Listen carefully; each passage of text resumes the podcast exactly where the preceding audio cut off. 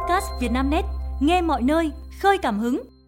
Mời quý độc giả theo dõi bản tin cuối ngày 5 tháng 2 của Vietnamnet, gồm những tin chính sau: bắt khẩn cấp nhóm đối tượng bảo kê, cưỡng đoạt tài sản ở chợ Long Biên, va chạm giao thông, thanh niên ở Huế dùng dao đâm chết người, tử vong sau 2 tuần ho, xuất vì loại khuẩn hay gặp.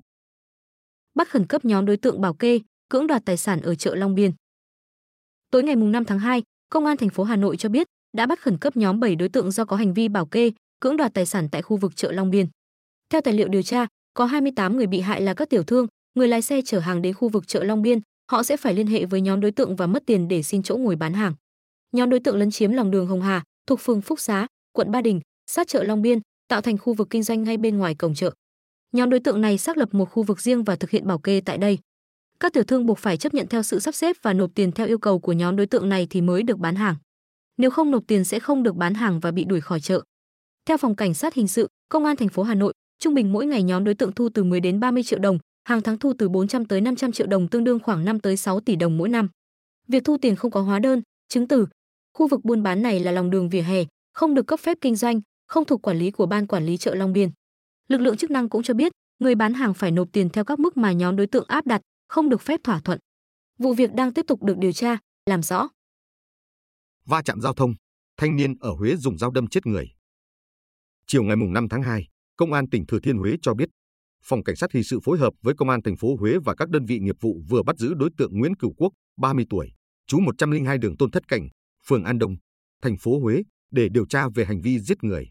Thông tin ban đầu cho biết, sáng cùng ngày, Quốc điều khiển xe máy biển kiểm soát 75 F77551 đi trên đường giao nước đá về xưởng. Khi đến đường Xuân 68, thành phố Huế, xe máy do Quốc điều khiển va chạm giao thông với Nguyễn Văn B, 27 tuổi, trú phường Phước Vĩnh, thành phố Huế, khiến Quốc suýt ngã. Sau khi va chạm, Quốc điều khiển phương tiện đuổi theo B. Dọc tuyến đường Xuân 68, Quốc và B. Sau đó xảy ra cãi vã. B. Nhặt đá ở vỉa hè ném Quốc nhưng không trúng. Sau đó tiếp tục rượt đuổi Quốc chạy vào xưởng làm đá tại địa chỉ số 57, đường Xuân 68. Trên đường rượt đuổi, B. Tiếp tục dùng viên gạch cầm trên tay đánh vào đầu Quốc. Bị B. Đánh, Quốc lấy con dao từ trong người đâm liên tiếp ba nhát vào người B. Anh B bỏ chạy ra ngoài và được người dân đưa đi bệnh viện nhưng nạn nhân đã tử vong. Nhận được tin báo, Công an tỉnh Thừa Thiên Huế phối hợp các đơn vị nghiệp vụ, bảo vệ hiện trường, truy bắt nghi phạm gây án. Sau khoảng 2 giờ, Quốc bị bắt tại nhà riêng khi đang chuẩn bị quần áo với ý định bỏ trốn. Tử vong sau 2 tuần ho, sốt vì loại khuẩn hay gặp. Bệnh nhân là bé trai 12 tháng tuổi ở Ninh Bình, tiên sử hoàn toàn khỏe mạnh. Vài ngày trước khi được đưa vào viện, trẻ xuất hiện các triệu chứng sốt cao liên tục, khoảng 39-40 độ C, kèm theo ho nhẹ, chảy mũi. Đến ngày thứ ba, trẻ mệt mỏi, ăn kém, gia đình đưa vào bệnh viện địa phương trong tình trạng khó thở, mệt nhiều, ly bì, có các dấu hiệu của suy tuần hoàn.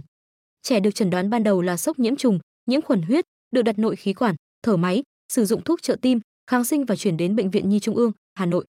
Lúc này, bệnh nhi đã trong tình trạng rất nặng, suy hô hấp, suy tuần hoàn, suy thần kinh, tổn thương thận cấp. Bệnh nhi được thở máy, sử dụng thuốc trợ tim nâng huyết áp, kháng sinh, lọc máu liên tục. Kết quả xét nghiệm cho thấy trẻ nhiễm khuẩn huyết tụ cầu. Đây là nguyên nhân khá thường gặp gây tổn thương nhiều cơ quan như viêm phổi, tràn dịch màng phổi, tràn dịch màng tim, viêm xương, viêm khớp. Dù tiếp tục được điều trị tích cực nhưng trẻ bị biến chứng viêm phổi hoại tử gây ra do tụ cầu rất nặng nề, tử vong sau 15 ngày điều trị. Thạc sĩ, bác sĩ Lê Nhật Cường, khoa điều trị tích cực nội khoa, bệnh viện Nhi Trung ương cho biết tụ cầu là căn nguyên nhiễm khuẩn thường gặp. Ban đầu có thể gây ra các tổn thương ngoài da như nhọt, chín mé hoặc viêm tấy tại các vết thương hở. Nếu được phát hiện và điều trị đúng bệnh, kịp thời, trẻ sẽ có thể khỏi hoàn toàn. Một số trường hợp vi khuẩn lan vào máu và gây ra tổn thương nhiều cơ quan như viêm não, viêm màng não, viêm phổi tràn dịch màng phổi, viêm màng ngoài tim, viêm khớp mủ, viêm cơ. Một số trường hợp nặng có thể gây sốc nhiễm trùng, tình trạng nhiễm khuẩn gây ra hạ huyết áp. Dù có nhiều tiến bộ trong điều trị hồi sức và được can thiệp phù hợp ngay từ đầu nhưng nhiễm trùng huyết do tụ cầu vẫn có tỷ lệ tử vong khá cao. Hai trẻ nhỏ thò người qua cửa sổ trời trên cao tốc Phan Thiết, dầu dây. Tình huống này diễn ra chiều ngày 5 tháng 2 trên cao tốc Phan Thiết dầu dây đoạn qua huyện Xuân Lộc, tỉnh Đồng Nai và được anh Lê Thượng Tiến, thành phố Hồ Chí Minh ghi lại hình ảnh bằng điện thoại khi đang ngồi trên một chiếc xe chạy cùng chiều ở đoạn cao tốc này. Thời điểm này, chiếc xe nhãn hiệu Ford Everest biển số 61K015, 20 chạy hướng từ Bình Thuận đi Đồng Nai. Mặc dù chạy trên cao tốc có tốc độ cao song tài xế chiếc xe trên đã để hai trẻ nhỏ đã thò hẳn người qua cửa sổ trời để hóng mắt. Chia sẻ với phóng viên Vietnamnet, anh Lê Thượng Tiến rất bất bình cho hay, đây là hành vi quá nguy hiểm và thể hiện sự thiếu ý thức của tài xế xe Ford Everest. Việc để trẻ thò đầu hóng mắt qua cửa sổ trời như vậy vừa nguy hiểm cho hai em, vừa gây cản trở giao thông. Được biết, cao tốc Phan Thiết, dầu dây dài 99 km, vận tốc tối đa 120 km/h. Đoạn video ghi hình ảnh hai trẻ nhỏ thò cả người qua cửa sổ trời để hóng mắt được lan truyền trên nhiều hội nhóm mạng xã hội khiến cộng đồng hết sức phẫn nộ. Hiện, đội tuần tra kiểm soát giao thông đường bộ cao tốc số 6, đội 6, phòng 8, Cục Cảnh sát Giao thông, C08, Bộ Công an đã nắm được thông tin sự việc hai trẻ nhỏ mở cửa sổ và xác định được chủ phương tiện trên. Đội 6 cho biết sẽ gửi thư mời tài xế chiếc xe đến cơ quan chức năng để làm việc về hành vi này. Trường có điểm chuẩn lớp 10 thấp nhất Hà Nội lần đầu có học sinh giỏi quốc gia.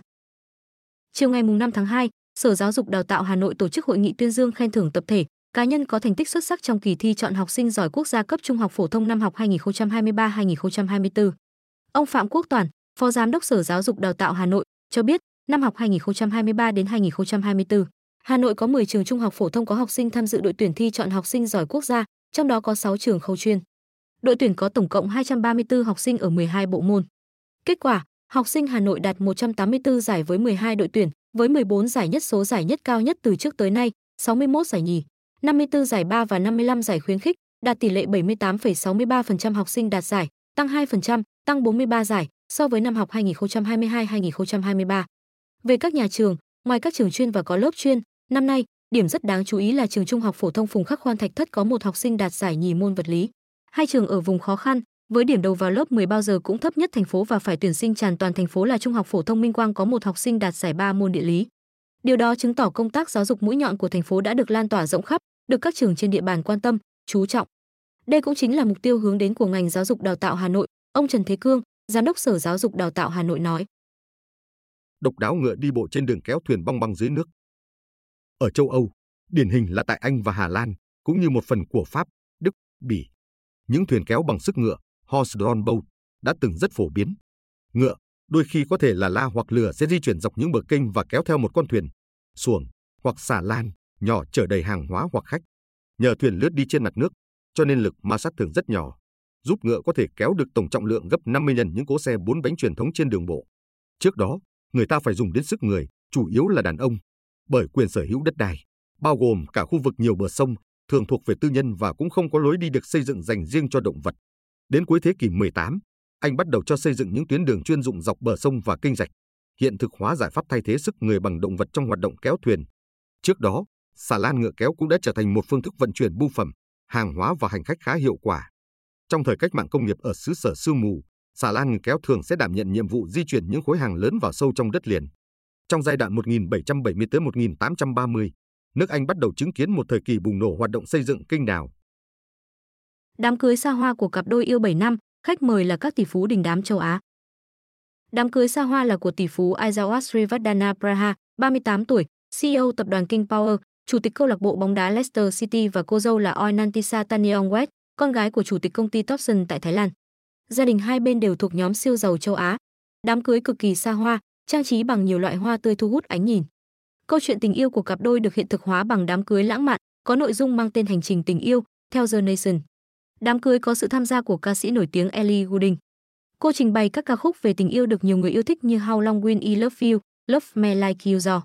Bên cạnh gia đình cô dâu chú rể, khách mời tại đám cưới đều là các nhân vật lớn như chính trị gia, thành viên hoàng gia cho đến các tỷ phú đình đám châu Á. Trong đó có nữ tỷ phú nổi tiếng người Thái Noan Phan Lam Sam, hoàng tử Brunei Abdul Martin và vợ Anissa Rosna, công chúa Thái Lan Sirivana Nariratana. Trước đám cưới, cặp đôi đã có thời gian yêu nhau kéo dài 7 năm. Để chuẩn bị cho màn cầu hôn bất ngờ, tỷ phú Aizawa đã lên kế hoạch và dàn dựng cẩn thận tại sân bóng đá. Phát triệu tập đại sứ Nga về vụ tấn công ở Ukraine. Một nguồn tin ngoại giao Pháp cho biết Paris sẽ triệu tập đại sứ Nga vào hôm nay về cái chết của hai công dân Pháp sau một cuộc tấn công của Nga ở Ukraine. Theo hãng tin Reuters, hai nhân viên cứu trợ tình nguyện người Pháp đã thiệt mạng và ba người khác bị thương trong vụ tấn công bằng máy bay không người lái UAV của Nga ở khu vực Kherson, phía nam Ukraine hôm 1 tháng 2. Pháp sẽ nhắc lại lời lên án đối với các cuộc tấn công của Nga. Điều này cũng sẽ tố cáo sự gia tăng thông tin sai lệch nhắm vào Pháp. Nguồn tin ngoại giao cho biết, hiện Nga chưa lên tiếng bình luận về thông tin trên. Trong bối cảnh cuộc xung đột ở Ukraine bước sang năm thứ hai, quan hệ giữa Pháp và Nga cũng ngày càng xấu đi trong những tuần gần đây, khi Paris tăng cường hỗ trợ cho Kiev bao gồm lời hứa gửi thêm tên lửa hành trình tầm xa. Pháp còn cáo buộc Nga thường xuyên truyền bá thông tin sai lệch. Quý độc giả vừa nghe bản tin podcast thời sự tổng hợp cuối ngày 5 tháng 2 của Vietnamnet, được thể hiện qua giọng đọc AI của VB. Bản tin được phát sóng hàng ngày lúc 22 tới 23 giờ. Mời quý vị và các bạn chú ý theo dõi.